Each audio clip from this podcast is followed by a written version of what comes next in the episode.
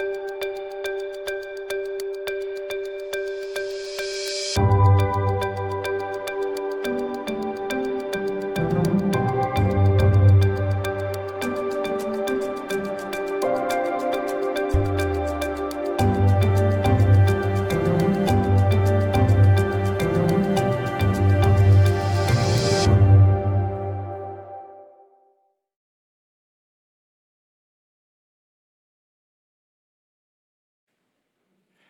Dobrý den, dobré ráno. Dobré ráno vám všem, kteří dneska přišli tady do Magenta Experience Centra. Dobré ráno všem, kteří se na nás díváte přímým přenosem do firem, do knihoven, do coworkingových center. Mám radost, že dostáváme zprávy od vás a, a hlavně fotky toho, jak se společně díváte na Brain and Breakfast tak pokud bych mohl udělat jednu věc, tak bych vás k tomu vyzval. Určitě nám pošlete fotky, eh, když se díváte ve firmě, chodí ze Service Balu, ze Zonentoru a z dalších jako zajímavých firm a míst. Takže díky.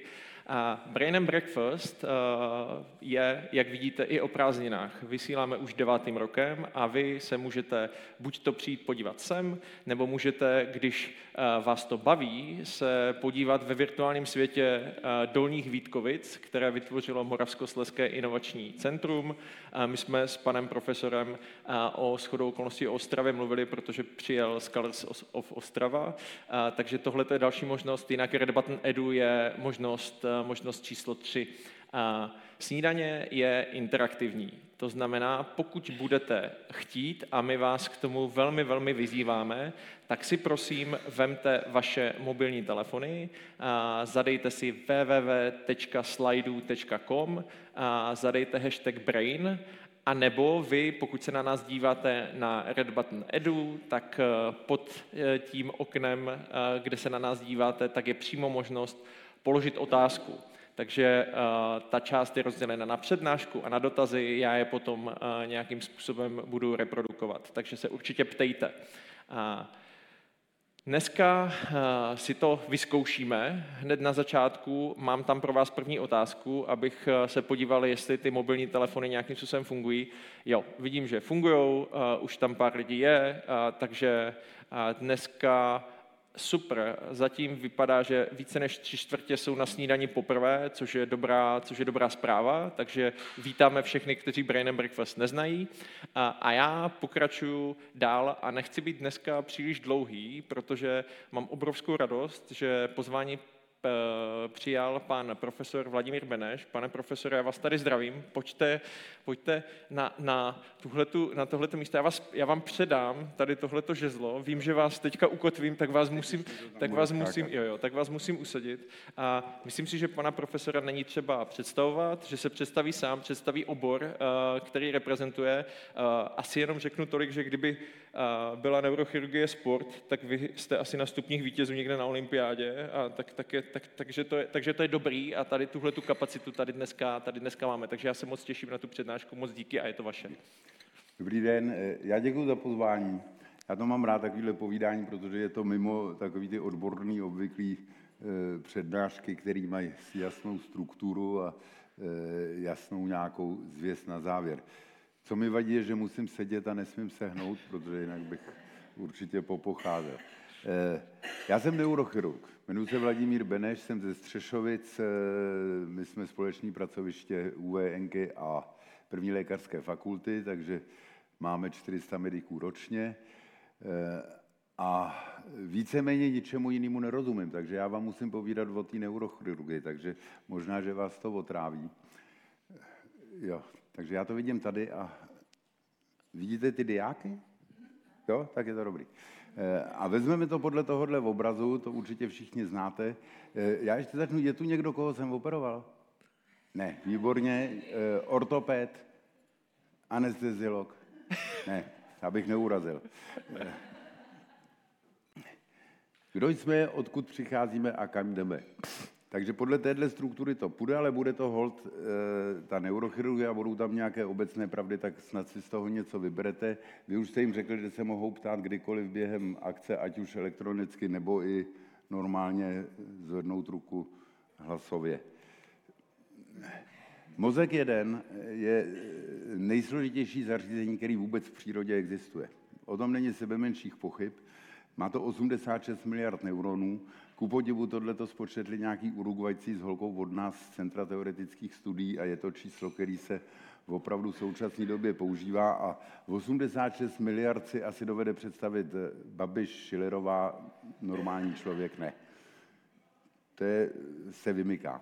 To pod tím, to ještě strašnější číslo, to je číslo těch spojů, těch eh, spojů mezi jednotlivými vlákny, mezi jednotlivými neurony a to číslo je 100 trilionů. Takže není v přírodě entita, která by s tímhle tím byla srovnatelná. Proto jako všechny povídačky o umělé inteligenci a podobně jsou zcela irrelevantní, protože v porovnání s tímhle tím je to dětská hračka. Co se týče historie, aby jsme šli trošku za sebou, tak eh, všichni asi jste četli Egyptiana Sinuheta, jak faraonovi dělal díru do hlavy. Nedělal. To byla stará říše egyptská a oni to nedělali. Egyptiani začali dělat repanace až v Tolemajovské době, to je poslední tisíciletí před naším letopočtem. Ale tenhle ten člověk, to je, to tu nejde. Ta sedící soška, to je Imhotep, to byl architekt, lékař, rádce, hlavní vezír faraona Josera III. ve starý říši egyptský, to znamená tři tisíce před naším letopočtem, to je to, co hrabe Mirek Barta tak vydatně.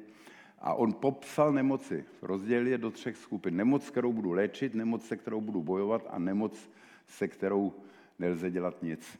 Do té třetí skupiny zařadil poranění míšní, dokonale ho popsal, to je někde ve Smithsonian ve Washingtonu, a mohlo by se to přetisknout kterýkoliv učebnici neurologie dneska. A popravdě řečeno za těch pět tisíc let od něj se v tomhle tom nic nezměnilo, my s tím taky neumíme nic udělat.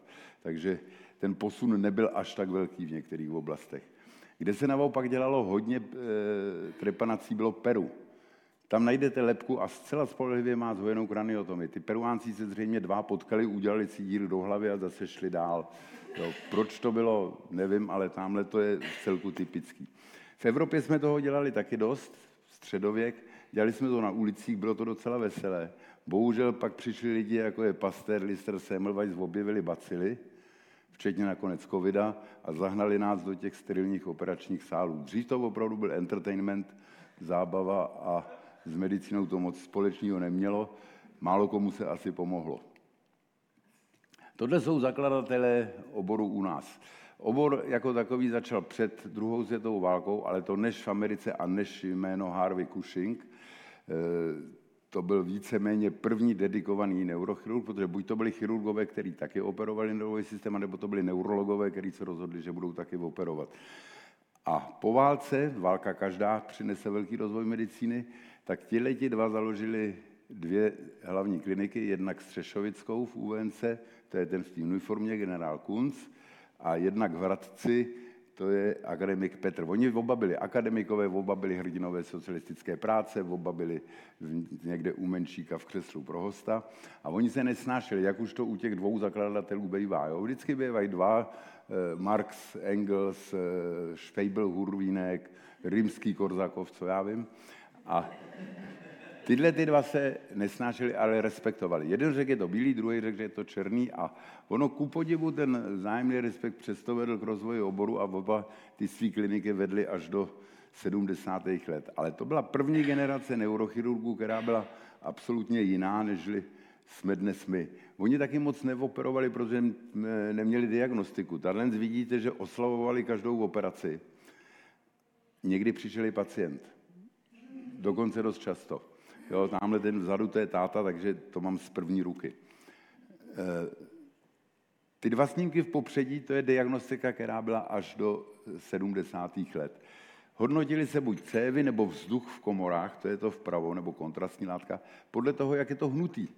A když to bylo hnutý doprava, tak jsme řekli, nádor je vlevo, udělali jsme díru vlevo a hledali jsme nádor. Nevždy jsme ho našli. Ale nejdramatičtější chvíli bylo otevření tvrdý pleny a člověk teprve zjistil, co jde operovat a nebo taky nešel operovat nic. Pak se objevilo CT a hlavně rezonance, tam na těch v pozadí vidíte nádory i vy všichni. To nejde přehlídnout. To teďka už neurologové nemusí mít ani střední školu, protože to všechno udělá stroj. A padlo tam šest Nobelových cen. Jediný neurochirurg je ten druhý, ten Egas Moniz. Samozřejmě Konrad Rengen, to vlevo dole je ruka paní Rengenové, když už měla hodně artrózu.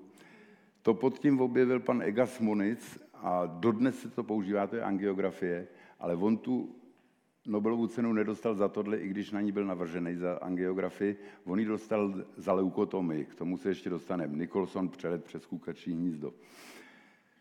Ten třetí obrázek je takzvaný emiskener, což je předchůdce dnesního CT, za to to dostal Hounsfield s Kormekem a vpravo už je rezonance a to je Latterbull Mansfield. Takže neurochirurgové v tomhle neuspěli a je, je to dáno tím, že my přeci jenom jsme víceméně řemeslníci, nejsme až takový vědci.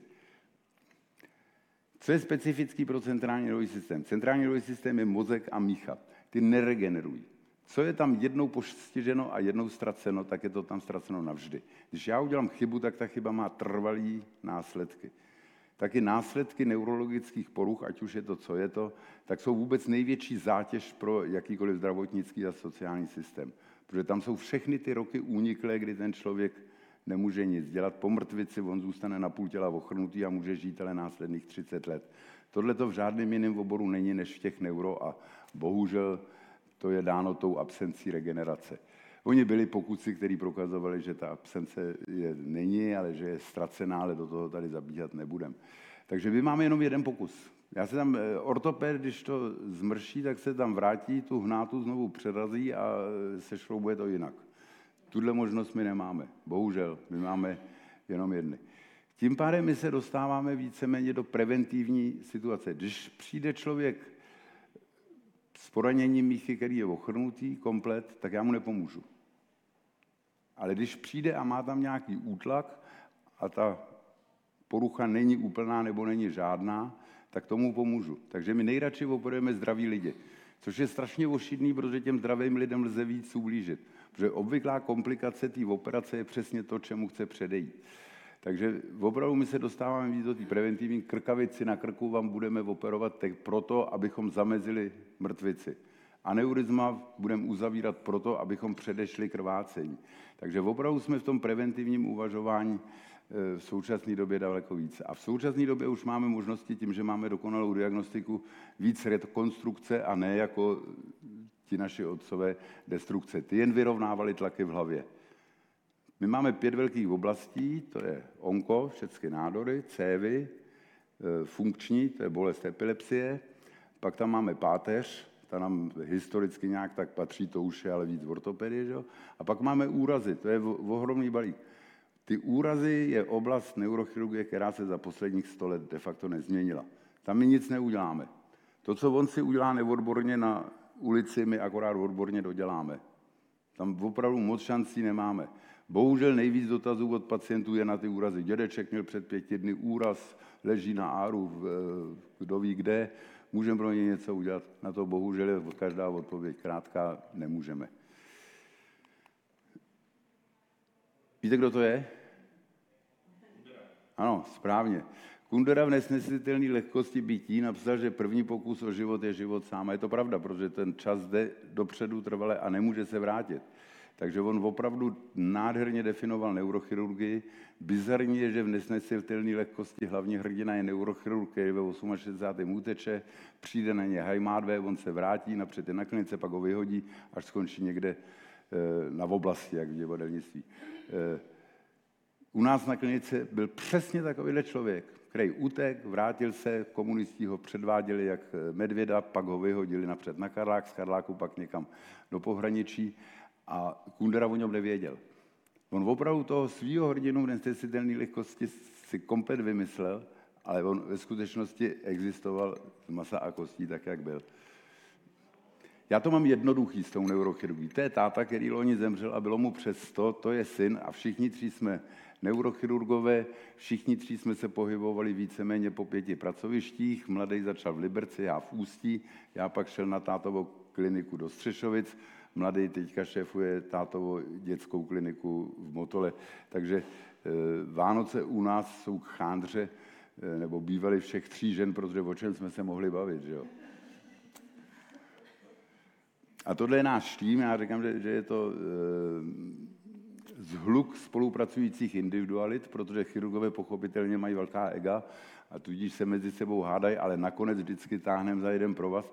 Ale integrální součástí toho týmu je endovaskulární, to je radiolog, který dělá ty endovaskulární výkony, k tomu přijdeme dál.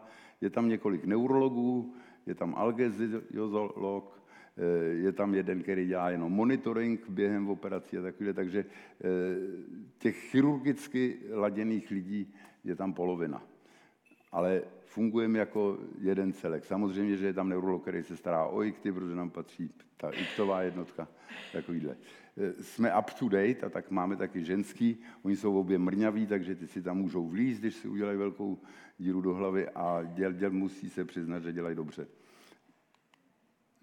Covid na nás narazil, na covidu jsme vydělali jako celý zdravotnictví, protože my jsme řekli, že nemůžeme dělat s mikroskopem, který je blízko u toho pacienta, tak nám koupili exoskopy, to je krásná 3D obrazovka, člověk má brejle, vyhodili se za to drahý prachy, ale koupili nám dva, člověk je u toho pacienta stejně, protože ruce máte nějak dlouhý, že jo? ale e, byrokrat poslechl, zakoupil, pak nám ještě koupili za 30 milionů takový drahý šroubovák, uvidíte ho za chvíli.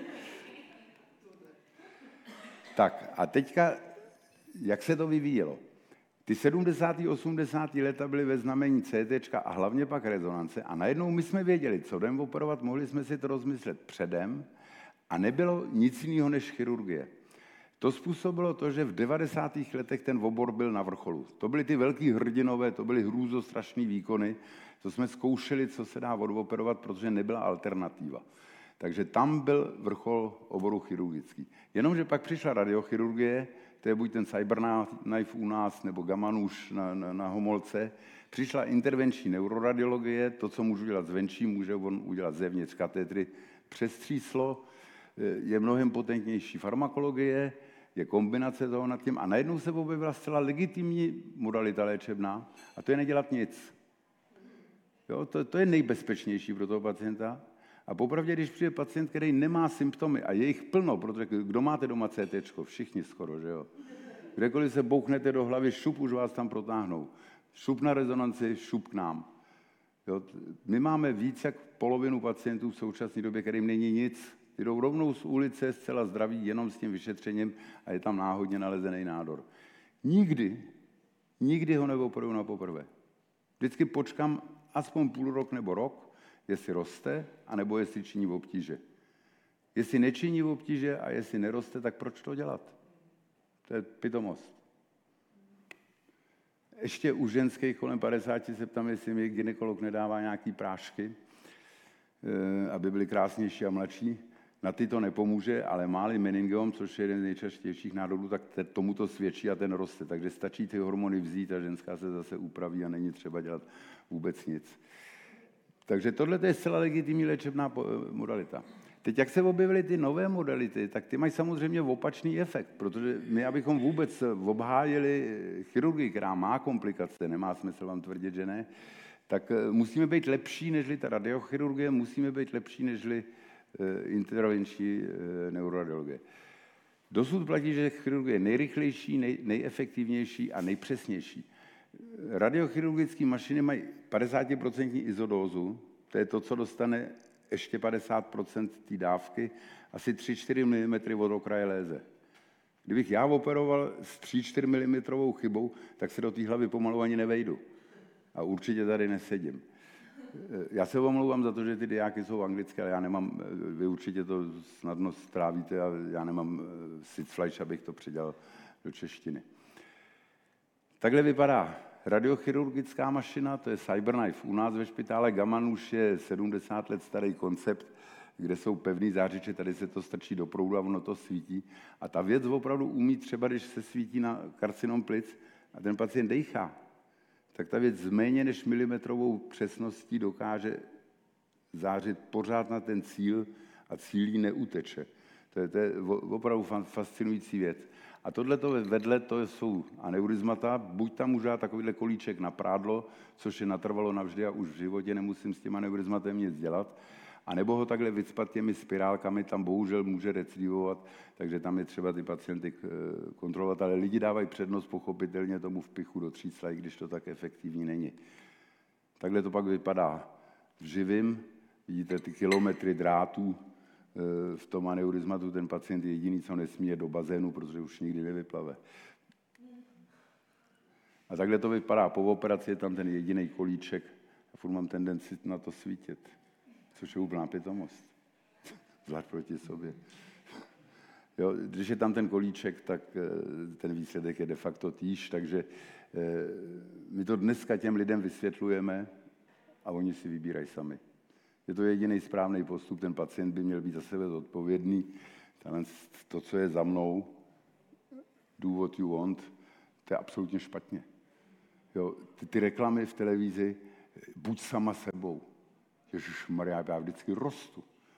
Jo, to je navádění k absolutní nezodpovědnosti a bezohlednosti. Člověk musí být trošičku, že ho pochopitelně se chovat podle toho, jak by se chovat měl, a ne být sama sebou. Takže tohle to ne. Kdo to tam dal?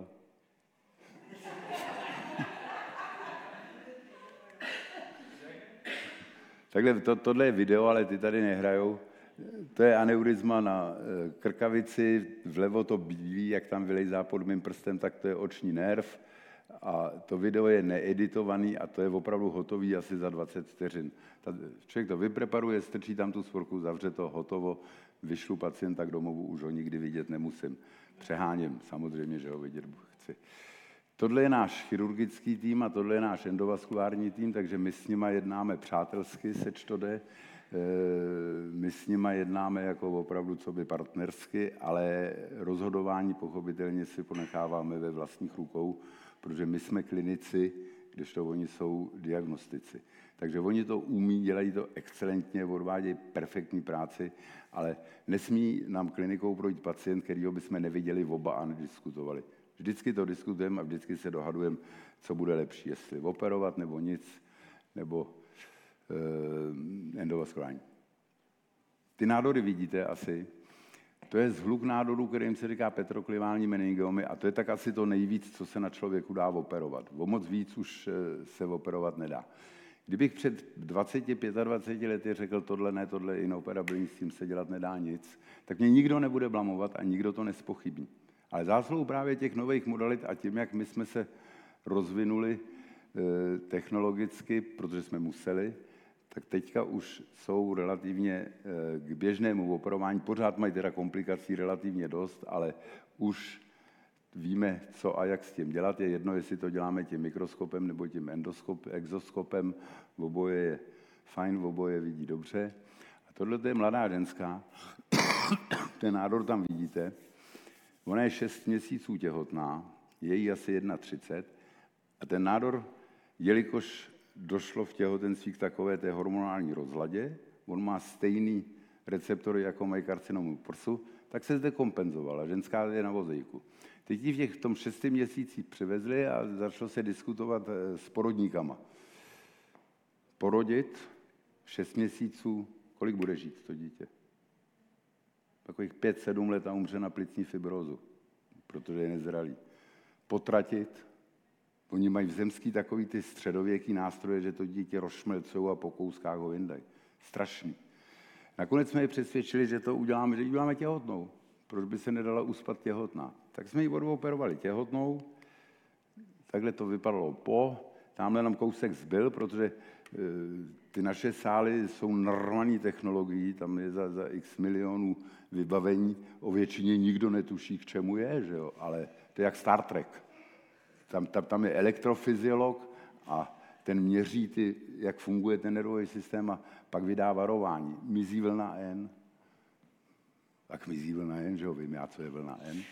Eh, pak mu mizí víc, tak začne být takový nervózní. Mizí vlna N, to už jako nalohavě, jo. A pak je alarm, to už to řve. A teď to dopadne tak, že všichni jsou z toho úplně pav, ale nikdo neví, co je vlna N, jo. To je fakticky jak ten Star Trek, jak oni koukají do těch galaxií, znáte to? Jo? A teď on mu říká, ten krik, zapni deflektory na 350. A všichni jsou úplně vedle, ale nikdo neví, co jsou deflektory, kolik je to na 350. Tohle je podobný. A tady tam byl ještě ten porodník.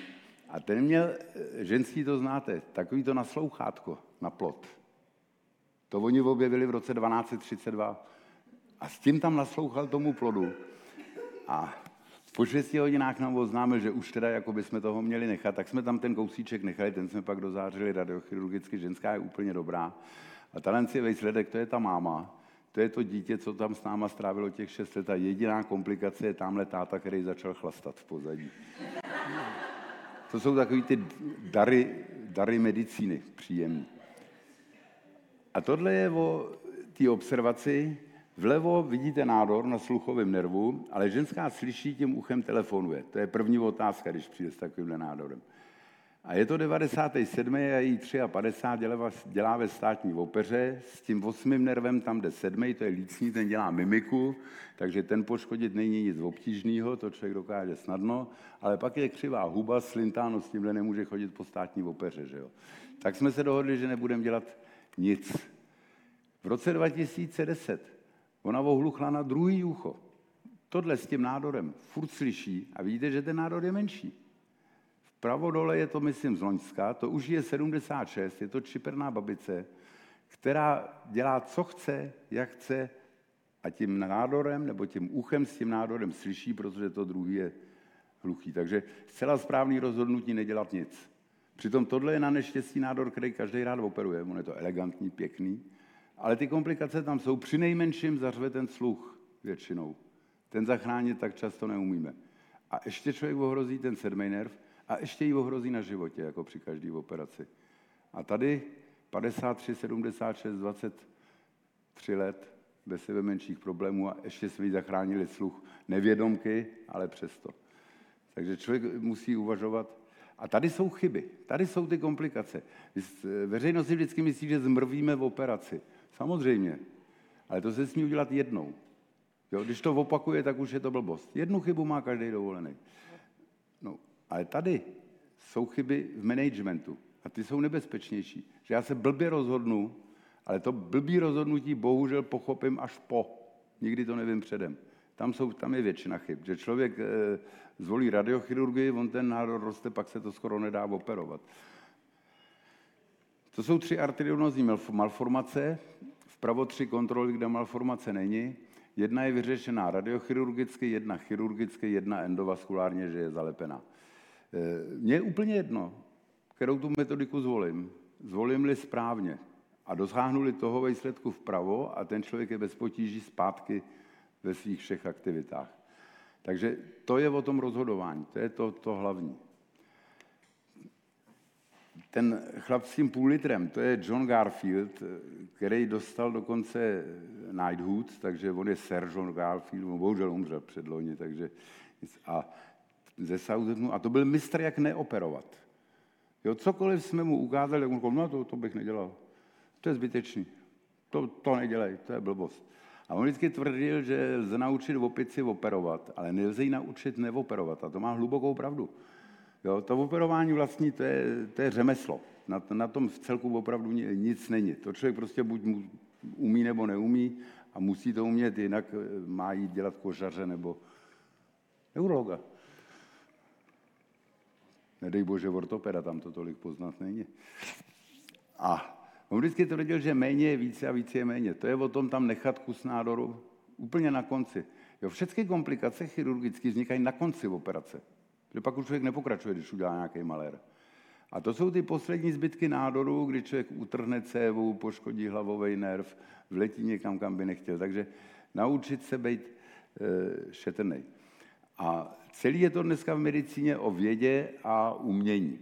To je takový oblíbený termín Science and Art of Medicine. Ta science je opravdu jednoduchá, protože to si člověk přečte, to si člověk sestuduje, to má tisíce různých e, zdrojů, kde se to dozvědět. Ale to art, to je individuální a to je to svízelný. Jo? Přitom pořád platí to, že je určitý zlomek pacientů, kde my nedokážeme udělat nic. My jim nedokážeme pomoct.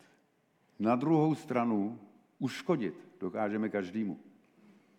A vůbec nejnebezpečnější lidská činnost je jít jako pacient do nemocnice. To si pamatujte. To je pravda, na to jsou statistiky. 0,001 mrtvýho za rok. Protože vy tam přijdete, ono vám nic není, ale oni vás píchnou. A jak vás píchnou, už porušili tělně povrch, už jsou tam komplikace. Tohle to vede k dalšímu píchnutí, pak to vede k říznutí a nakonec je tam mrtvola. Takže čemu se vyhnout je špitál. Kde naopak být, jsou dvě nejbezpečnější lidské činnosti a to je letící letadlo. Tam je to 0, a x 0 a teprve jeden. A teď mi někdo tvrdil, že ještě lepší je výtah.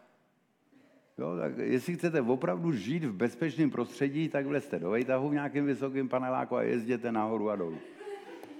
A to riziko je minimální. A když tam chytnete infarkt, zůstat tam a jezdit nahoru a dolů. Tak a talent máme tu evidence-based, to jste slyšeli, medicína založená na důkazech. To je výborná věc. Na to existují randomizované studie, tady to je jedna z nich, to vlevo. A ten rozdíl těch dvou křivek, to je endovaskulární a chirurgické ošetření a neurizmat, je absolutně minuciézní. Dokonce po 15 letech na konci ty křivky už se přehodily, protože ty endovaskulární recidivou. Jediný pokus byl udělaný, my jsme v tom participovali taky, takže to P005 je taky naší zásluhou. A od té doby si všichni opakují, že endovaskulární léčba je lepší. Na základě jednoho jediného pokusu. Úplná vtákovina. Ku příkladu nikdo neprokázal, že k něčemu vám je padák. Jo, to je empirie. Ale jsou lidi, kteří skočí, neodevře se a přežijou. A jsou lidi, kteří skočí, odevře se a nepřežijou. Abych tohle prokázal, že ten padák má smysl při skoku z výšky, tak bych musel vzít, já nevím, x pro bandu, to by mi řekli nějaký statistiky, kolik jich má být, dát jim baťohy a jenom půlka by měla padák, ale to já bych nevěděl, vyházet je z letadla za stejného rostního bodu na stejný podloží že, a tak dále. Pak by tam přišli nějaký nezúčastněný, ty by spočetli ty mrtvoly, ale furt by nevěděli, který měl padák. Dali by to statistikům, ty by to zhodnotili, předem bychom si řekli, že chceme mít eh, takovýhle rozdíl P005 a nakonec, když už by to bylo všechno zpracované, tak byla nějaká další nezávislá komise, obvykle ty největší fousové, který to zorganizovali, ty by otevřeli v obálku a řekli by, že skupina A měla padáky a bylo tam méně mrtvých. To by byl vědecký důkaz toho, že ten padák k něčemu je. Jo, udělat by se to dalo, já bych našel ohromných skupin, který bych použil jako... Eh, pro bandy, ale bohužel k tomu asi nedojde. Takže tohle je podobný. A je to dogma. Člověk na to musí dát pozor. A proti tomu je e, individualizovaná medicína, to je ta holka vpravo. To je nádor v hlubokých strukturách mozku, nezhoubný, jmenuje se to pilocitární astrocytom. A ona za mnou přišla, protože měla křeče v ruce. Skončila tak, že ji někde ve vysokém nadmetu jí tady řezali šlachy, aby jí to povolilo, což nevedlo k ničemu, měla je dál. A tenhle nádor jsme našli to je hrozný místo a teď já nevěděl kudy. To žlutý, ta linka, to je motorická dráha a tam nikudy jako kolem toho žádný pěkný místo není. Takže holka vždycky přišla, já jsem jí řekl, že se bojím, ona mi řekla, že se taky bojí a zase jsme se rozešli. Já to nakonec poslal pěti kamarádům do ciziny, co by udělali, ať poraděj. Tak eh, jeden poradil, vymyslel si, kudy na to, tak nakonec po roce jsme se s holkou dohodli, že to odvoporem ten po je ten dole, tam už žádný nádor není a vidíte, že holka je úplně normální. A na tohle to mě žádné statistiky nepomůžou. Jo? To je opravdu individuální, zcela jasný a za pomoci toho pacienta, protože ona se taky bála, ale nakonec to dopadlo dobře. A teďka ta, ty randomizované studie, o kterých furt slyšíte, to není žádná extra evidence. Tam vidíte, že oni jsou, ono to není moc vidět, ale oni jsou až čtvrtý z hora, ty randomizované studie a že jedna pořádná randomizovaná studie se pohybuje kolem 50 milionů dolarů. To není žádný spás tohle to udělat a žádná hezká věc jí napadnout. To je vůbec, to, to, to vám vrací všechny časopisy zpátky, když ji napadnete. E, nejlepší evidence je, když se udělá metaanalýza, to znamená, že podle přesně daných regulí já seberu všechno, co se o tom napublikovalo, přepočtu to znova a pak to publikuju. To opravdu potom sedí. A do toho je ještě to, že evidence-based medicine, která stojí v určitý kontradikci proti té personalizované. Je jenom souhrn, no vidíte, už zase na to chci svítit, eh, klinické expertízy, to znamená mojí, nejlepších těch publikací a to, čeho si ten pacient váží. A teprve tam, kde se to setne, tak si můžu říct, fajn, to je ono, tady mám pro to vědecké trošku důkazy. Tohle to jsou jiný dvě studie, to je o krkavicích na tepnách. Vidíte zase vpravo nahoře, že ty linky běží velmi podobně, že ten rozdíl je minuciezní, ale přesto to statisticky zcela jasně prokázalo, že na stenozu krkavice je lepší operace, než ten stent. Jestli, jo, buď vám to odoperujeme, nebo vám přes slíclo do té stenozy strčíme e, takovou armored e, metal, e, takovou trubku děravou, stent, asi víte, jak to vypadá. E, přesto se používá v obě metodiky, my taky používáme v obě, e, dokonce víceméně promiskuje. A my jsme to pak nechali, my jsme měli asi 600 plátů, který jsme nařezali a udělali jsme korelaci té stenozy a těch diagnostických metod. To je ten vlevo dole. Tam není absolutně žádná korelace. Takže z 80., 90. a prvních dvou tisících eh, tří desetiletí asi osm randomizovaných studií, jedna bratru 50 milionů dolarů, založený absolutně na vodě. Když jsme to posílali po různých časopisech, tak nám to vraceli. To nikdo nechtěl, protože ono jako říct, že 250 milionů dolarů se vyhodilo jen tak mírnix dínix a že operujeme něco nějak eh, jaksi na eh, základě absolutně chybných premis. Eh, nakonec teď nám to jeden časopis dal, tak jsem zvědav, co z toho bude, asi nám budou nadávat. Ty randomizované studie se pak stávají dogmatama. A jakýkoliv dogma je špatně, že jo? Vidíte ty tři chlapy dole, to nebyli žádní e, dobráci.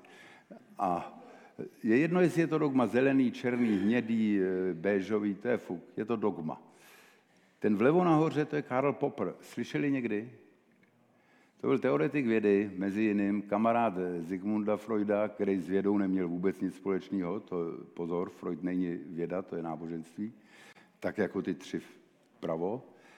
A ten tvrdil, že vědecká je jenom ta teorie, kterou lze falsifikovat. To znamená tu, kterou můžu spochybnit a vyvrátit a že to musí být dynamický, protože to jde dopředu. A to je samozřejmé přeci. Já jsem měl za komunismu největší problémy, protože já se vždycky ptal, co bude po komunismu. A bylo zlé. Jo? Teď oni nevěděli. To byla velmi lstivá otázka. Vývoj jde dopředu, že jo? Takže to nemohlo být poslední. Ve chvíli, kdy by řekli, to už budeme být všichni komunisté, tak jsem řekl, no to je náboženství, to je jako otec, syn, duch svatý, že jo? To je jaký rozdíl. Nakonec mě ale nechali vyštudovat. Ku podivu. To tam nepatří, to je nějaký jiný přednášky. A Kundera znovu, to je ignorance, to je to posledního, taky už ze star, jak vidíte. A tohle je velmi obecná pravda, která v medicíně bohužel platí velmi, že jediná společná vlastnost všech predikcí je to, že jsou vždycky špatně. A s tímhle by člověk jako měl v životě hodně, hodně počítat. Člověk si může tu operaci co nejlíp naplánovat, co nejlíp připravit. Já strávím víc času tím, že koukám na ty snímky a že si říkám, co a jak a teprve to provedení vlastně už musí být nuda, rutina. Jakmile je tam dobrodružství, tak je to špatně. Protože tam v dobrodružství je inherentní risk. A ten nese kdo? Ten pacient. Já se nepořežu. E, takže tohle člověk musí mít pořád na paměti toho kunderu.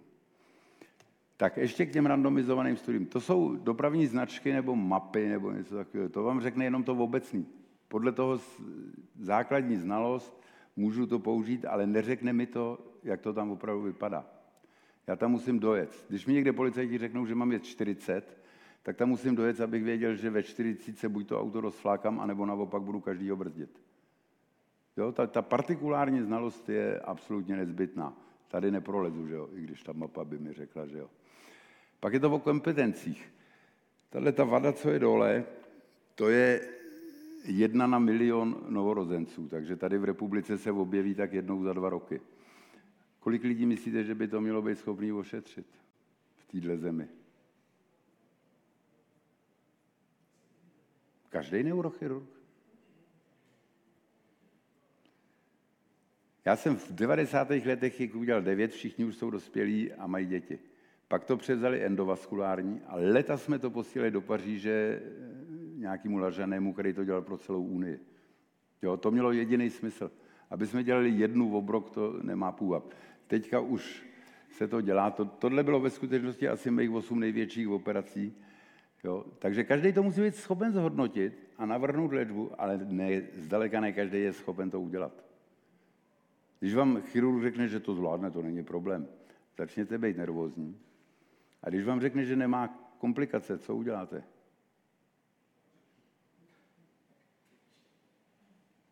Utečete. Neexistuje chirurgie bez komplikací. A když on vám řekne, že je nemá, tak jsou jen dvě varianty. Buď vám lže, no a od nepoctivého člověka si asi nenecháte řezat do těla, že jo? A nebo je úplně blbej a není si toho vědom. A toho bych taky moc nechtěl. Jo, takže poctivě přiznat, fajn, máme 2% komplikací, s tím se nedá nic dělat. A tohle byla asi největší operace, co jsem kdy provedl 95, 96. A u, u, už bych asi neměl odvahu. Potom existuje to, čemu říkám Playboy syndrom. To je obzvlášť bizarní. Naše učebnice se hemží takovýhlema kresbama. Nikdy to není fotka. Vždycky je to kresba, tam je to krásně namalovaný. A já chápu mladýho 35, 40 chirurga, že si to chce taky zkusit. To je legitimní, já to měl taky. Ale ta pravděpodobnost, že to na tom operačním sále bude vypadat takhle, jak to vypadá na té kresbě, je asi taková, jako že tamhle tu paní potkáte na žlutých lázní. Nula. Jo. To bohužel přineslo hodně, hlavně v těch 90. letech, kdy ta chirurgie byla jediná, ale přetrvává to pořád. Pak je druhý. Máte přednášku a on vám předvádí rezonance v ohromných nádorů a řekne difficult but possible. Jo, ale už vám neřekne, jak ty lidi vypadají potom. Hodnota tohoto sdělení je asi taková, jako tyhle ty trofeje na, eh, asi je to konopiště, já nevím. Jo, to je nula. Tak tam jsou vycpaný medvědě, fajn. Virtuozofaktor, to je můj kamarád vrstevník. A onekdy jsme byli na večeři. A já mu říkám, ty Václave, jak často trénuješ? Takže on se na mě kouká jak na úplného idiota. Říkal, no denně. Denně čtyři hodiny. Plus má 20 koncertů. Jo. Furt, furt fidla. Začal fidlat, když mu byly tři roky. Jo, když já pak trhal moucham nožičky, tak on už hrál na koncertech. Když já jsem začal chodit na pivo, tak on už byl známý po republice. A když jsem v 25 já říct úplnou banalitu prvně do člověka, tak on už byl světoznámý virtuóz. Že jo? A je to jako ve sportu. Když se sport naučíte v dětství, tak ho vždycky děláte úplně jinak, než ten, který se to naučí v dospělosti. Tenis v tomto budíš jasnou, na první pohled to poznáte. Tak jsem tak na něj koukal, že ho říkal jsem si, čtyři hodiny, to, to je děsný. A pak jsem mu položil lstivou otázku. Ty Václave, uděláš chybu? A on se zase na mě kouká jak na úplného idiota. Říká, no samozřejmě. A ode mě, který zdaleka nemá to jeho natrénováno a zdaleka nemá tu, ten jeho talent, se očekává, že ji neudělám. Počítejte s tím a počítejte s tím, že ty nemocnice jsou nebezpečná místa. Jak teda se člověk může naučit? První je ta znalost, to se dá přečíst, to se dá vidět na pitevně, to se dá natrénovat a je to, to takový běžný řemeslo, ten základ. To je kresba.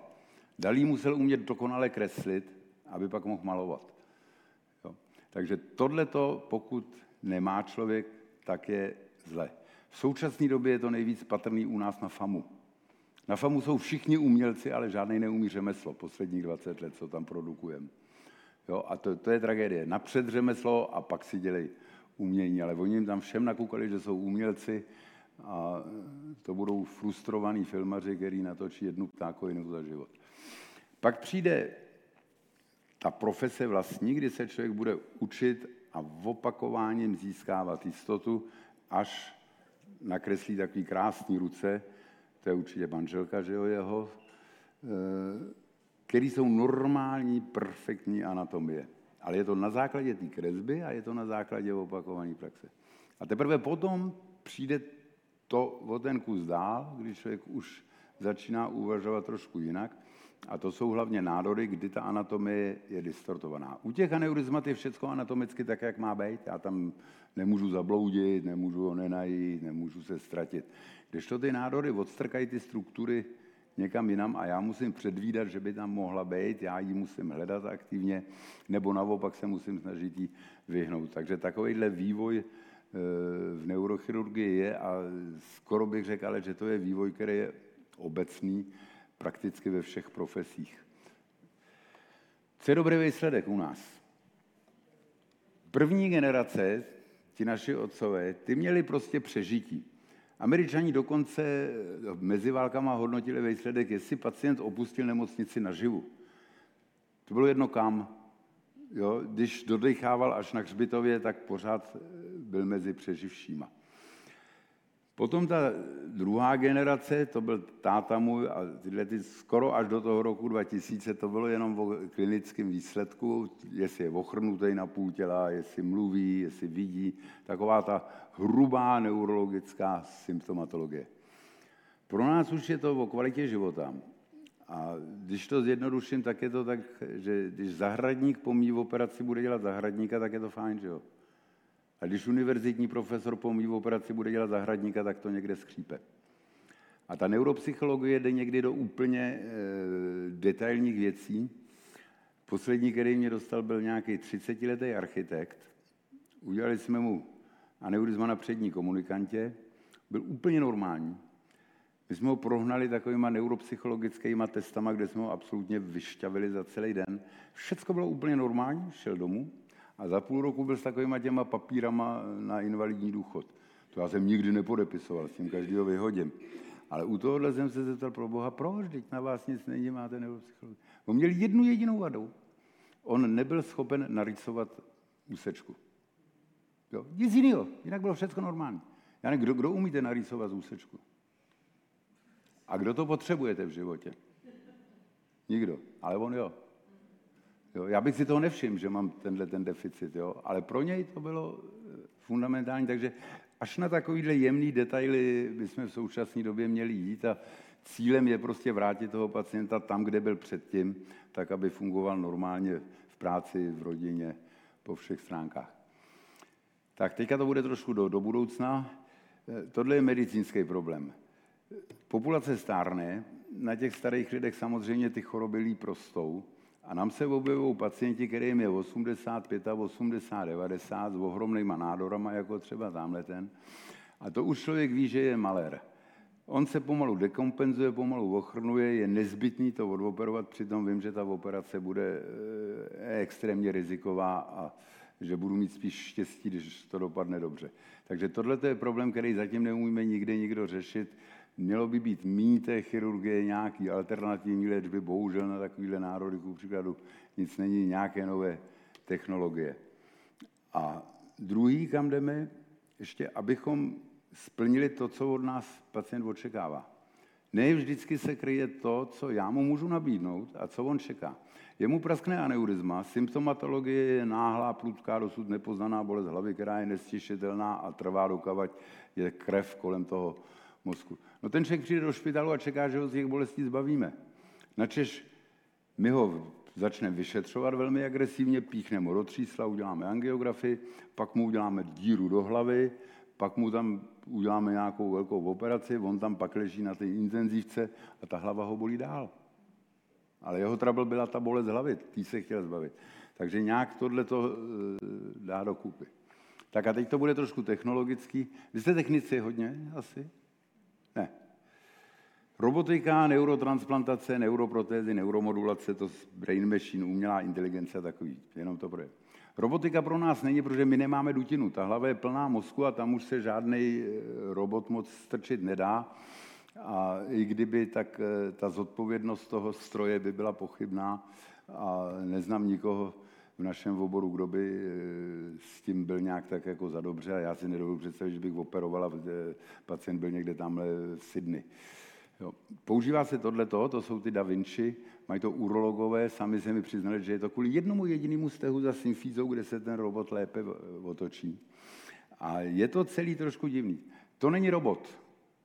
Ten nemá absolutně žádnou autonomii. Ten dělá přesně to, co on mu tím joystickem tam řekne. Takže to je jenom prodloužená ruka. To je nástroj. A přesto to má nějaký e, asi mouchy, protože podívejte na tu operační skupinu. Tam je ten robot s těma prackama, pak je tam sestra, ta tam bejvá, že jo? Anesteziolog, ten tam na neštěstí musí být. Je to velmi elegantní, ale podívejte na toho asistenta. Ten má v ruce kladivo.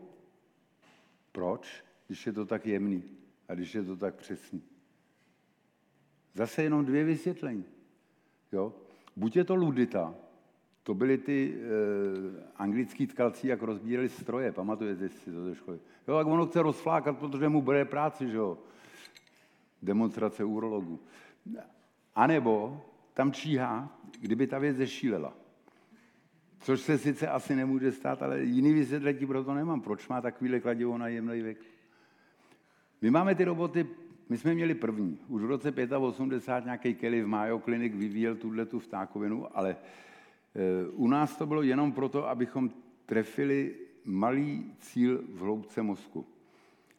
Dneska máme technologie, že na to toho robota nepotřebujeme, že to dokážeme daleko jednodušejš, takže ty roboti mají opravdu u nás, ta prodloužená ruka, minimální e, efekt.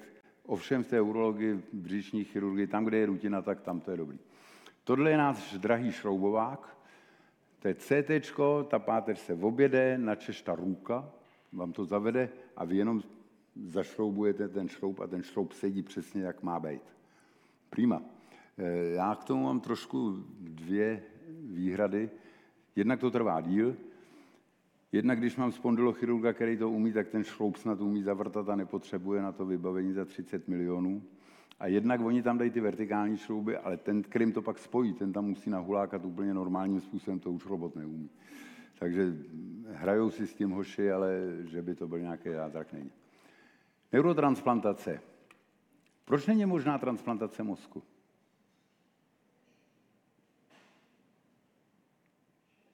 Nebo je možná? ten kanavéro to navrh. Ale proč to není možné?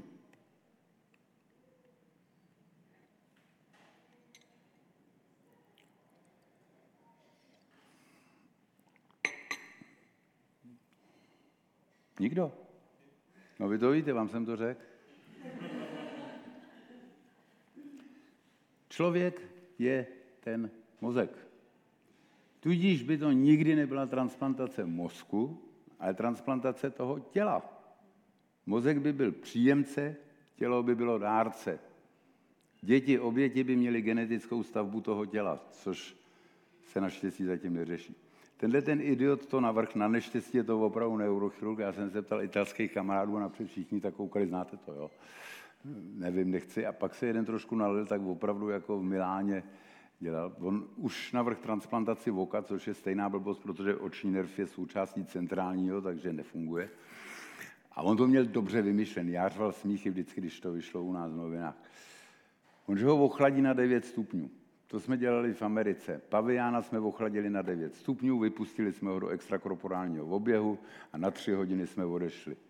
Pak jsme ho nahodili, ohřáli a pavián byl normální pavián jako předtím. Používalo se to i u lidí, dokonce nějaký boterel s tím začal už v 50. letech. Takže žádný zázrak. Že udělá ostrý řez, prima, měl takový jeřáby připravený, kde ty hlavy přehodí, nevím, proč tu, co nechtěl použít, by strakal na to tělo, ale tu toho Rusa, co měl přichystanýho. A není problém sešít pár nějakých svalů, nějakou tu kost, nějakou tu cévu, to je jednoduchý, ale je tam ta mícha. Jo. A tam mu regenerovat nebude, ale to on mě vymyšlený lstivý chlapec. Eh, on tvrdil, že v tom mrazu tam dá fuzogeny mezi ty dva pahýly. A to už znělo, že jo, tak jako fuzogény, to je něco. Víte, co byl ten fuzogén? Etylenglykol. Víte, co to je? Etylenglykol. Fridex. Je Fridex. Takže panacea všech nemocí je Fridex. Když to začalo, tak jsem říkal, to udělá v Číně. Samozřejmě, že to neudělal ani v té Číně, ale už tam na to byli nachystaný. Ale takovýhle dvouhavý zvířata, ty už jsou od 50. let. To není nic jako novýho. A ty psy štěkají pár týdnů. Takže ne orgánová, ale tkáňová transplantace, a to už je mnohem zajímavější. A bohužel tam jsme se dopustili eh, chyby, si myslím. Hormonální, to je podvěsek mozkový, to je nepraktický, protože ty hormony dokážeme vyrobit synteticky. Humorální, v těle je systém, který vyrábí dopamin, jeho nedostatek způsobuje parkinsonský syndrom. Asi to znáte všichni, ty roztřesený, že jo, dementí. A ten se dá velmi dobře udělat model pomocí nějaký, jaká Koenig acid to je, a v 80. letech se objevily ty tkáňové transplantace, že se do krys kterým se vyrobil parkinsonský syndrom, tudíž se jim zrušili centra, které jim produkovali ten dopamin, ty jsou v hloubce talamu. A ono to fungovalo. Dostávali buď embryonální nervovou tkáň, pak později kmenové buňky, tahle je schéma toho pokusu a bylo to vynikající. Ty krysy fakt se upravovaly. U opic už to tak ono úplně nebylo, přesto to skočilo na konci 90. let do klinické medicíny. Tady v republice jsme udělali asi tři. A najednou ono to nefungovalo v té klinice. Tak jsme to opustili, potichu. Úplně potichu jsme to opustili a v takové té lidské aroganci jsme se rovnou vrhli na okruhy a dráhy. To je úplně diametrálně něco odlišného. Jo. A začali jsme dělat rovnou poranění míchy. To, to zelený, to jsou axony, které prorostly přes úroveň toho poranění, který je tak zhruba uprostřed. To samozřejmě nemůže udělat absolutně žádnou funkci. Jo, a teďka to byla poranění míchy, amyotrofická laterální skleróza, eh, roztroušená skleróza, mrtvice, kde co a že budou kmenové buňky. A začalo se to do těch lidí strkat.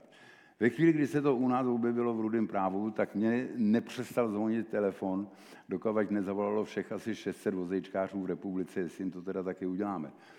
Aby to nechtěli. Ty lidi byli ochotní za to udělat cokoliv. V současné době už to dělají snad v Číně jenom, někde v Panamě a v nějakých takových rozvinutých zemích. Snad běží nějaký pokus, kde si mezi Izraelí a Amerikou a to je všecko. Ale ono je to výborný kšeft, protože ten člověk je za to ochoten dát cokoliv. Jo, jenom za tu naději je ochoten dát cokoliv. U nás to naštěstí skončilo. Ale tohle to je, my jsme nedokázali ten dopamin, který je logický, jednoduchý a prostý, tak jsme se vrhli na tohle. To je asi tak na té úrovni, jako eh, tak jsme necestrojili trakař, to nám nejde, tak si uděláme rovnou raketu. Jo? Úplně špatně. Naštěstí je e, to pase a ty kmenové buňky, ortopedi to strkají do kolen. Dovedete si představit pár takových buněk, jak mezi těma dvěma gigantickýma kostma přežívají, jak se tam skovají někam. Jo? Ale je to desetáců, nebo kolik za to berou. Takže to, to opravdu tudy, tudy cesta nevede. Já jsem onekdy seděl někde s Honzou Pirkem a říkám mu, ty Honzo, v tom myokardu ty kmenové buňky tam asi svý udělají, tě to blbej sval, který jenom tluče, nic jiného neumí. A on tak na mě koukal, říkal, ty si vůl, paní Nio to neudělá. A pak tak chvíli mlčel a říkal, hele, u vás v tom mozku to asi něco umí, veď? A k tomu ty si vůl, to nefungují prostě. Mají jediný užití. Talent je mícha, míší nádor, ono to má být taky video. Ale to bílý, to jsou ty dráhy. A tam jsou miliony axonů, které jdou dolů, miliony, které jdou nahoru. Každý ten axon má velmi specifickou funkci. Pro jedno jediný svalový vlákno třeba. Jo? Nahoru do jednoho jediného neuronu, který vyhodnocuje citlivost. A jak si ty teoretické věci představují, že to trefí? Nerv regeneruje 1 mm za den. Cent, tohle je, dejme tomu, horní krční mícha tady někde, takže ten motorický neuron je tady, sem to poroste tři čtvrtě roku, e, rok po poranění zbývá 7% eh, motoneuronů v mozku. Protože nemají funkci, tak umírají. Nervosvalové plotinky, to je ten druhý konec, za další metr, za další rok a půl, tak ty umírají 1% za den. Takže i kdyby, tak ono by to nemělo odkaď kam už prorůst. Jo, tam je tolik eh, věcí, které eh, jsou proti tomu a ono šup se to vrhlo rovnou do kliniky a rovnou se to těm lidem prodávalo. Jediný, kde se zdá, že by to mohlo trošku fungovat, ty kmenové buňky, je mrtvice. To centrum té ischemie, to je mrtvý mozek, ale to kolem má průtok, který zajišťuje to, že ten, ty neurony jsou naživu, ale už nejsou schopní fungovat. A když se do okolí natransplantují kmenové buňky, tak oni produkují extrémně potentní růstové faktory. A ono se to zpamatuje. Já viděl fantastický videa, kdy člověk, který měl být ochrnutý na půl těla, se hýbal prakticky normálně. Běží v Americe asi na třech pracovištích takové pokud dohromady je uděláno, já nevím, kolem 80 lidí, takže to není nic, jako co by člověk musel brát vážně, ale je to určitá naděje, že by něco mohlo se objevit. Běží nám někde čas? Nebo něco? Aha. Jo, tak to abych zrychlil. Jo?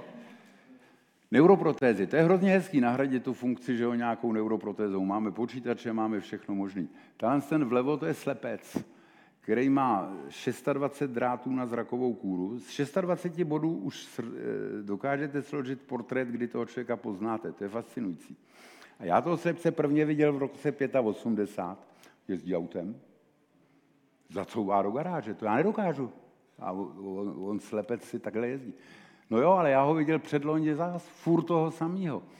Ale žádný opakovaný. Kamarád Falikante teďka s Američanama dělali eh, taky daleko jemnější elektrody, nastrkali jich tam daleko víc, měli slepou doktorku přírodních věd, která se nějak eh, spálila jakým asi srágorama a dokázali nejvíc, že ta ženská na počítači poznala, jestli je ta obrazovka bílá nebo černá. Jo, přesto to pro ní bylo fascinující, protože když to pak vyhnilo ty elektrody, tak ona šla do depresí, protože to nefungovalo. Vedle sluch, že jo, ne takový ten normální kochleární implantát, ale až na mozkový kmen. Viděl jsem videa, kde se dva hluchoslepí baví na lavičce o Shakespeareovi. To je fascinující, že jo. No tady u nás jich udělalo, já nevím, asi deset. Já jednoho potkal někde na tenise, on tam byl s babičkou. A Pepíček stál zády k nám a já jsem říkal, tak co, jak Pepíček, jak slyší? A on říkal, výborný je to, pane profesore, podívejte. A zařvala Pepíku. Všichni Pepíci na Praze 6 a 5 se otočili, jenom náš Pepíček furt e, zíral v opačným směrem. Už, už se to taky víceméně opustilo. Všemožný ty umělý pohyby, to jsem, viděl jsem paraplegika jezdit na kole, že jo? viděl jsem kvadruplegika chodit do schodu. To všechno jde, ale nic z toho nejde do praktického použití. Kdyby nic jiného, ku příkladu u těch paraplegiků, tak tím, jak to dokáže stimulovat, ať už stimulují distálně ten pahýl míchy, nebo ty periferní nervy, nebo ty svaly, tak je to tak ohromný výboj, že energetický výdej pro toho člověka je prostě nepřijatelný. To je něco, jako kdyby vy jste vylezli během půl dne na Mount Everest. Jo, takže oni to eh, nevydrží. Ani. Ale tudy to moc nejde. Tohle začíná být mnohem zajímavější. Tohle je nějaký Del Sotro, ten pod tím je Karlí Clio z UCLA, neurochirurg, tam je ohromný tým. Ten Del Sotro se připlet k nějaký válce gangů v Los Angeles a oni mu prostřelili C01, takže on je pentaplegický, on ani nedejchá. Tamhle má zavedený v motorický kůře a my umíme monitorovat každý jeden neuron, má zavedený elektrody a teďka on se učí a ten počítač se učí. A tahle ta ruka před ním, tak on tou rukou dokáže opravdu jezdit myší počítače, on dokáže zvednout vajíčko, takhle o kousek přenést. Takže tady tudy by něco mohlo fungovat a určitě jste zaznamenali, že e, jsou podobné pokusy i třeba u nás na ČVUT pro, pro slepý, pro hluchy. Pro slepý to už se nesmí říkat, že jo? To budou nevědomí. Ale furt jsou slepí. Zvláštní. Jo, takže tohle je možná jedna z cest, která by mohla být eh, zajímavá. Neuromodulace. To objevili psychiatři. A je to podobné. Já si dovedu představit, eh, v nervovém systému, Hergot, já bych se prošel, eh, v nervovém systému existují fokální funkce a globální funkce. Fokální funkce je tak, kde mám centrum, dráhu a efektor. Motorika, hybnost. Jasný, že jo? A globální to je vědomí, intelekt, paměť a takovýhle, který nedokážu lokalizovat. A tahle ta modulace, my to používáme u bolesti, to tam jsou další, tak e, si dovedu představit modulaci třeba jader e, v mozkovém kmeni, který jsou zodpovědní za hladinu cukru nebo za krevní tlak a tím to řešit. E, museli bychom si přivyknout tedy na demonstrace diabetologů, že jo, který když nemají dost pacientů, tak sníží glykemii o 0,5 a najednou jich mají zase dvakrát tolik. Za chvíli už budeme to tež s tlakem, že jo. Ale ty psychiatři, který tohle to napadlo, tak ty se vrhli rovnou na takové ty globální funkce. A tam definovat ten cíl, kam strčit tu elektrodu, je prakticky nemožný. Oni si oblíbili hypokampus, to je taková mediální eh, část eh, spánkového lalku, nevím, nevím proč. Jo, tohle je to, co děláme. U Parkinsona se to používá, eh, tam je to velmi efektivní. My to používáme na bolest, eh, tak buď na míchu, nebo dokonce až na mozek a opravdu to, to funguje. A i když bolest je globální funkce, tak ji dokážeme tlumit docela hezky. Když to teda, to je trošku mimo. Eh, mý doktoři to zaváděli 35-letý sestřičce, která měla asi po deseti operacích bederní páteře, tak ji zaváděli do míchy elektrodu. Strčili to někam a ženská měla bolesti dál. Ale kdykoliv to zapla, tak měla dokonalý orgasmus. Asi nestěžovala. Jo? Ta tam ležela takhle přikrytá a pak jela domů, v autobuse se furt usmívala, že jo. Za, za dva měsíce byla zpátky, chtěla nové baterky, šťastná, bolelo to jak čert a skončilo to neblaze, eh, nesla si nějak dva kyblíky uhlí a nějak si tím hla. Jo. A bolesti zůstaly, ale ten blahodárný efekt přešel. Teď si vemte, kdyby jsme to uměli trefovat. Jo, ta klientela. Bychom nedělali nic jiného.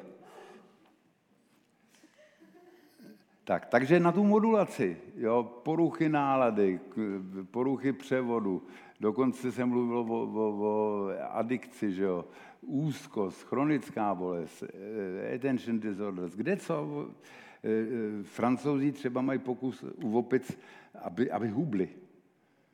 Oni jim hubnou, jenomže pak se ta elektroda trošku pohne a oni místo toho, aby hubli, tak tlousnou.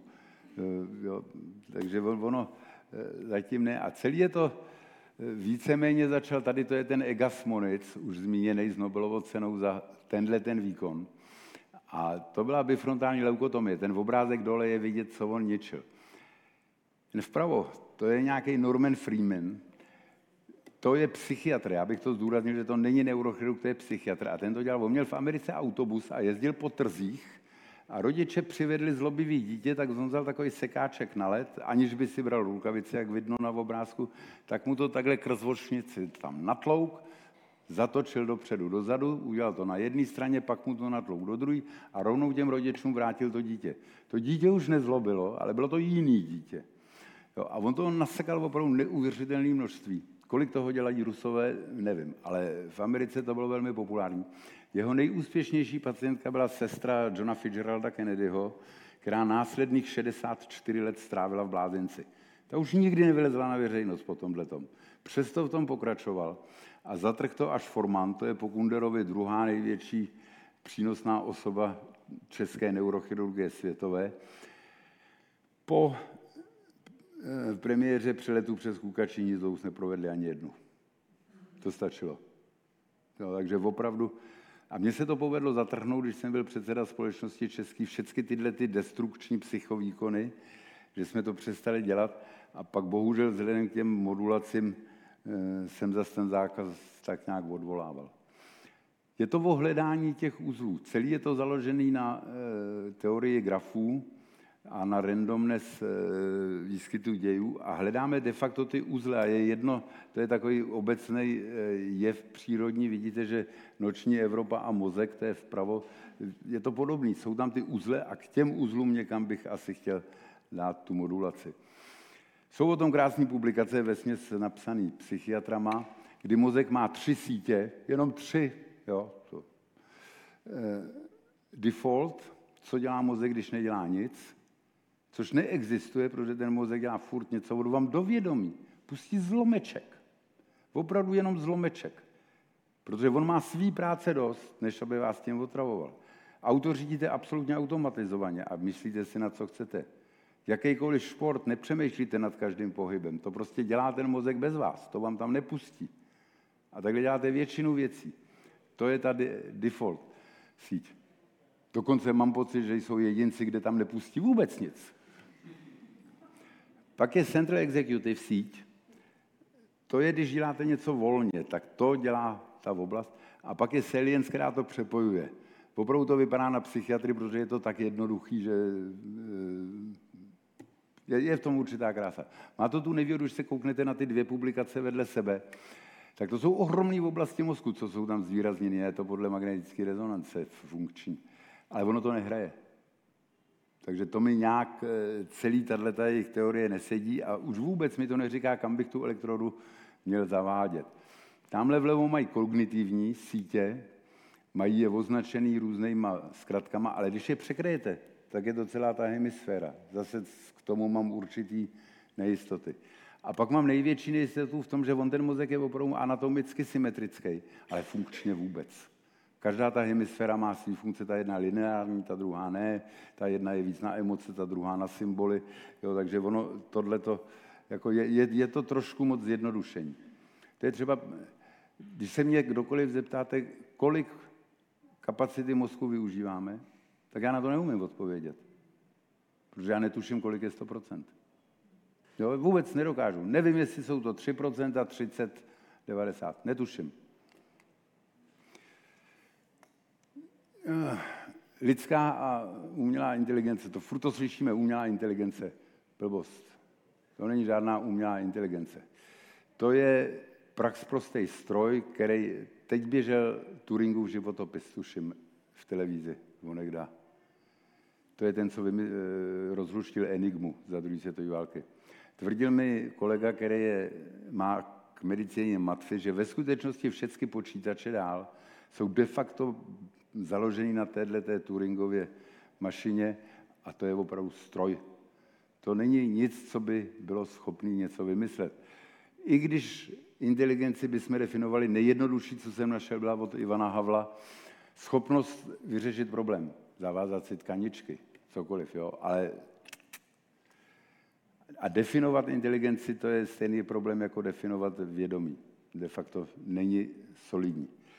Jo, takže e, ta umělá inteligence nikdy nebude mít individualitu, nikdy nebude mít žádnou kreativitu, nikdy nebude mít žádnou intuici, kterou má jenom člověk, nikdy nebude schopna e, kalkulovat prediktivní chybu, prostě bude dělat jenom to, co my jí řekneme.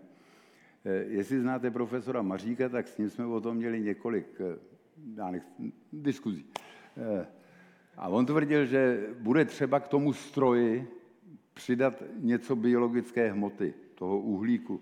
To je přesně naopak. K tomu biologickému bude třeba přidat něco technologického. Takže my nepotřebujeme silikon voli, ale my potřebujeme karbon voli. Doufujeme, že Indové udělají. A ve skutečnosti to spojení člověka technologie, vy jste spojený s technologií teď, když, jo, furt, v jednom kuse. Strejda Google poví všecko. Takže Nevím, proč by mi to nějaký Elon Musk ještě měl spát do hlavy.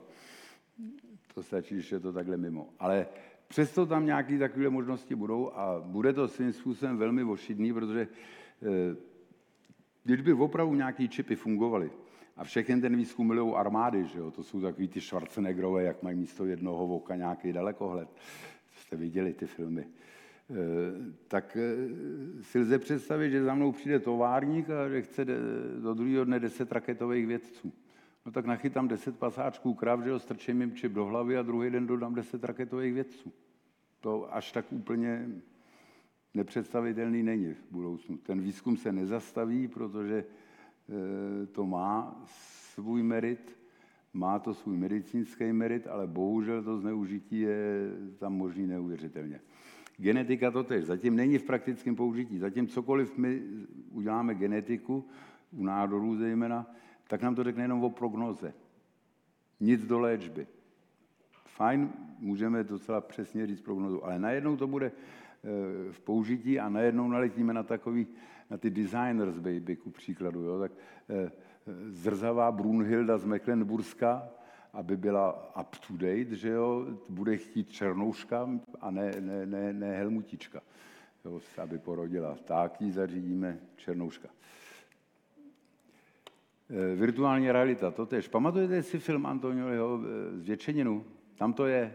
To je z 60. let a už tam ta virtuální realita je, kdy on nevěděl, jestli oni na konci hrajou jakoby tenis mimové uletí jim míč mimo hřiště a ten kluk už je tak zblblej, že neví, co je reálný, co není reálný. A nakonec po váhání, vy jste to viděla, jste říkali, pro ten míč jde a hodí jim ho, že jo. A přesně v této situaci my se objevujeme a je plno lidí, kteří opravdu... Naše instrumentářky dřív se s náma bavili po přestávkách. Teď oni si vezmou mobily a všechny do toho zobou. Mám je v podezření, že si zájemně píšou, to je ale blbec, veď? Jo. Ale těžko říct. No a pak je to Aldo a Huxley, konec civilizace to u nás vyšlo, to jsou ty alfy, bety, gamy, alfy velej, gamy zametají dvory. A když bychom tohle uměli ovládat, no tak kdo by chtěl být ta gama? Asi nikdo. To je do, dost takový jako zlý. Takže do budoucna ten výzkum, ať už to je v kterýkoliv z těch oblastí, co jsem zmínil, tak je o etice. Není už o těch technologiích, není o tom, co jde, co nejde, ale o etice. A naštěstí každý máme, až teda tady na ty blbce, eh, v sobě zabudováno, co je správně, co je špatně a tím je třeba se řídit a eh, chovat se poctivě nejen k okolí, ale i k sobě.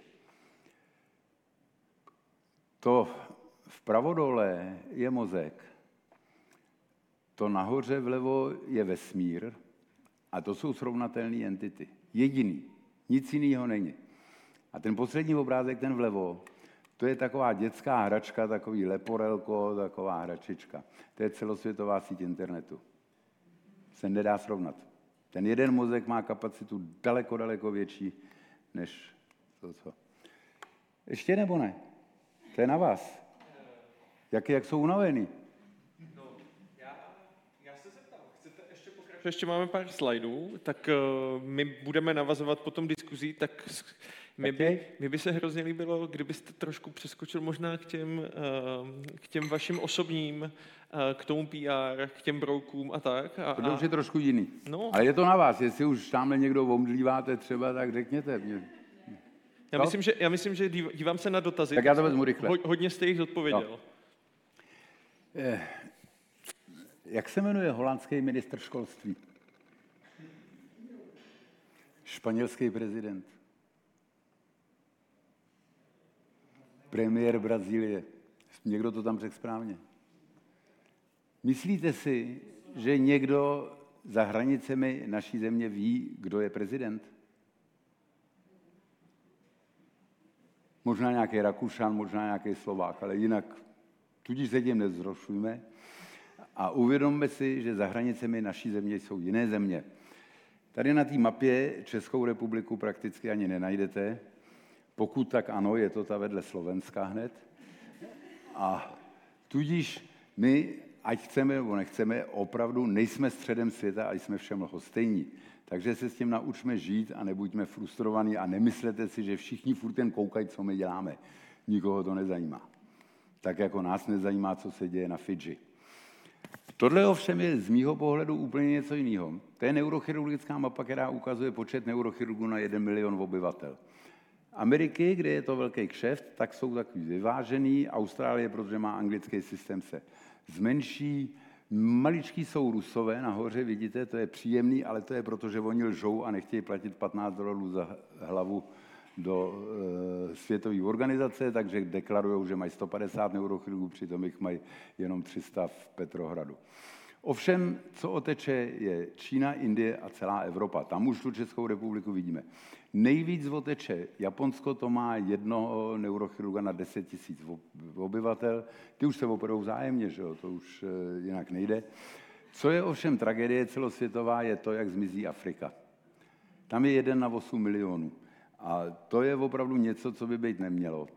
Protože tohle je zase zátěž traumatem, jak se umírá. A podívejte, ta Afrika, jak najednou oteče. Jak je najednou ohromná. Takže ta diskrepance je tam ohromná.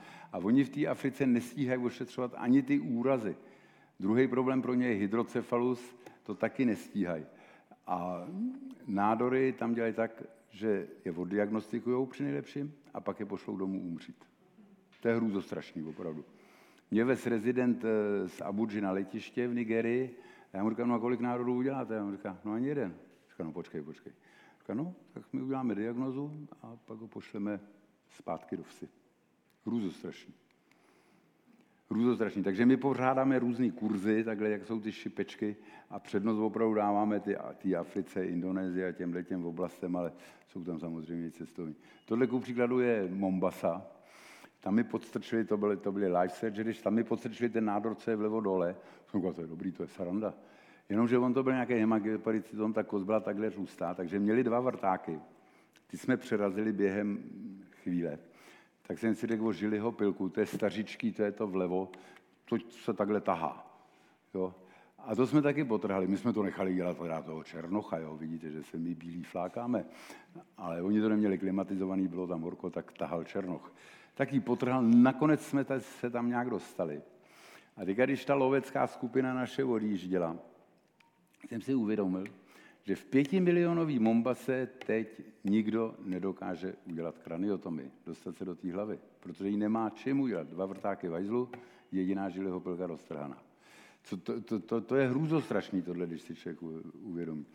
Já byl jednou v Indonésii na e, Sulavézi a tam mě kamarád požádal, jako jestli bych ne... Šli jsme na večeři, on snět něco schnil, jo, dostal strašku, e, dizenterii, jo, a tak mě požádal, jestli bych nepohlídal tři špitály, kde měl smlouvu. Já se tři dny nezastavil. Já jezdil od jednoho k druhému a vrtal jsem jim epidurální hematomy. Jo, to, to, to, to bylo hrůzo strašný. No a talent, když jsme skončili ten kurz, tak za mnou přešla tamhle ta můra, ať se spolu vyfotíme. Jo. Já jsem to nechápal, proč, jo. ale vyhověl jsem jí. Tady šla na sál, tak to je ze Sudánu, tak si přesto černý dala takhle ten náhubek. To byli zvláštní lidi tam. Tam jsme v Číně, tam už mě nikdo nedostane, protože to jsou mrchy, který jenom z vás vycucnou znalosti a tvářej se. Jo. A covid nás zahnal do e, webového prostoru, což máte taky, ale což je svým způsobem na jednu stranu výhoda, na jednu nevýhoda, že jo. Na takový kurz vám přijede 60-70 lidí, když jsou to mrtvoli e, hands-on, tak je to 20 a tady jich máte tisíc, že jo, když to uděláte dobře. A žádný poplatek, žádný hotel, žádná letenka. Takže ono to něco do sebe má, takže my toho pořádáme pod touhletou akademii, kterou jsme si založili po té, co nás e, nějak světová organizace už nechtěla. A děláme to jednou za dva měsíce, k tomu teď už se dá jezdit, takže teďka zase ta výuka má půvab. Kam jdeme? E, my máme 16 pracovišť. Tudíž máme příliš mnoho neurochirurgů a bohužel těch mladých, protože těch, co budou do penze, tolika není, tři, čtyři, ale mezi 30 a 40 tam je přes stovku neurochirurgů. Takže máme jednoho na 50 tisíc. My deklarujeme, že máme míň, ale není to pravda, máme jednoho na 50 tisíc a to už znamená takovou diluci eh, pacientů, takovou diluci zkušeností, že de facto nikdo se to nemůže naučit pořádně. Což je hrůzostrašně blbý. A přitom je samozřejmě výsledek závislý na objemu. Čím víc toho udělám, tím lepší budu mít výsledky. To je přeci logický, že? Takže endokrinologové u adenomu hypofýz po nás chtěli napřed 100 hypofýz za rok, pak už jenom 50 a teď už jenom 30. Proč myslíte, že to 50 je optimální číslo?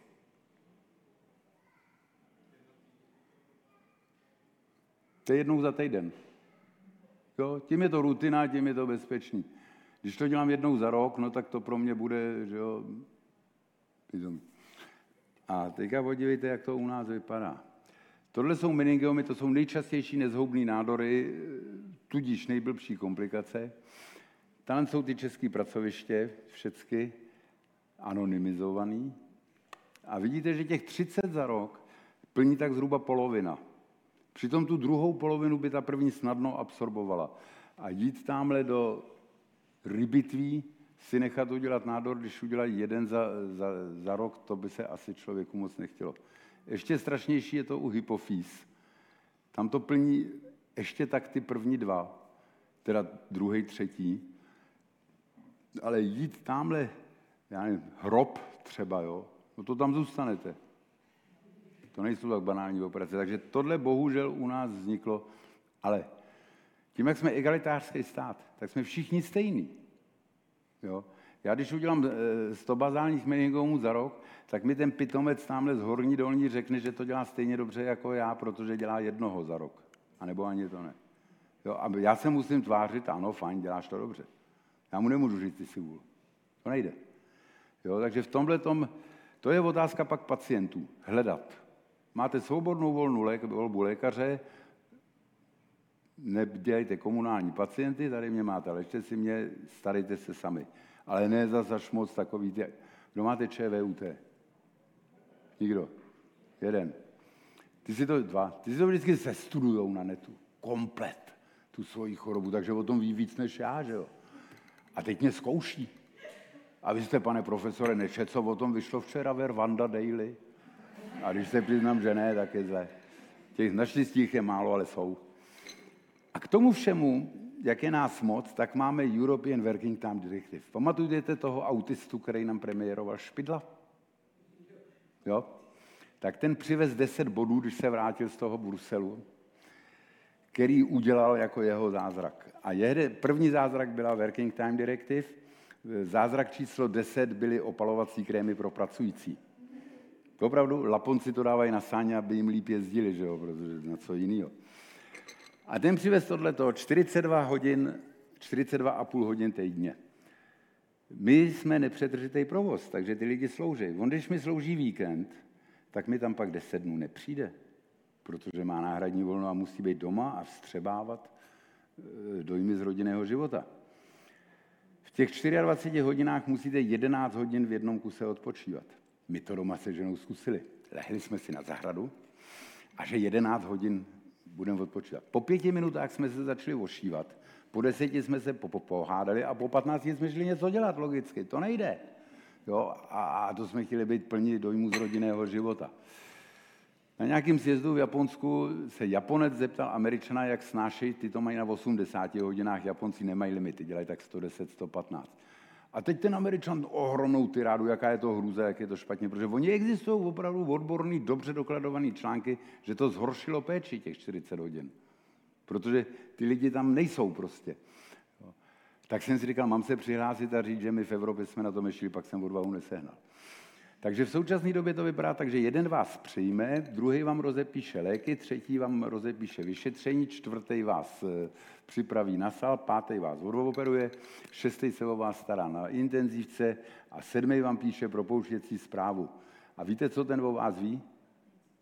Vůbec nic. Vůbec nic, ten to jenom píše za kolegu, že jo, a tak dále. Takový ten ošetřující doktor to už není, protože oni se tam nesejdou. Oni jsou doma, takhle se tam ležej, že jo, střebávají ty dojmy z rodinného života, to já nikdy nepochopil, co to je. Eh, nevím, no. Jako se máme koukat na sebe že ženou, nebo co. Jo. A do toho někteří zavedli směnej provoz a to už je pro medicínu úplná tragédie, protože ty lidi získají mentalitu dělníka od pásu a jim všechno úplně jedno.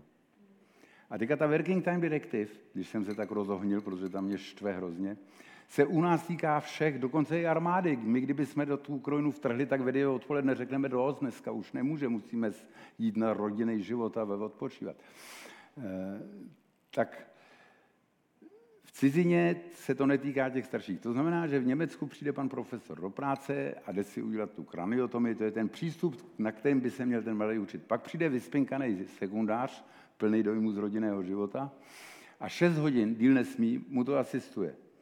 Po 6 hodinách mu zamává a odejde a pan profesor to tam do sobě došívá do večera. Kamarád za to dostal pokutu v Německu, v Mnichově, přišla za ním baba z magistrátu, říká, pane profesore, vaši doktoři jsou tu moc dlouho. A říká, no baví je to. A vyhodili. Já bych udělal úplně to tež. Baba byla zpátky za týden 15 tisíc euro pokuta. Kamarád Lozán vyhodili dva, než dva sekundáře, který nestáli vůbec za nic. Ty je zažalovali, že je tam drželi díl, ten soud vyhráli. 80 tisíc franků pokuta, šéf 40, zbylí 4 po 10. No mě by to zničilo finančně, že jo? Tohle to se opravdu děje.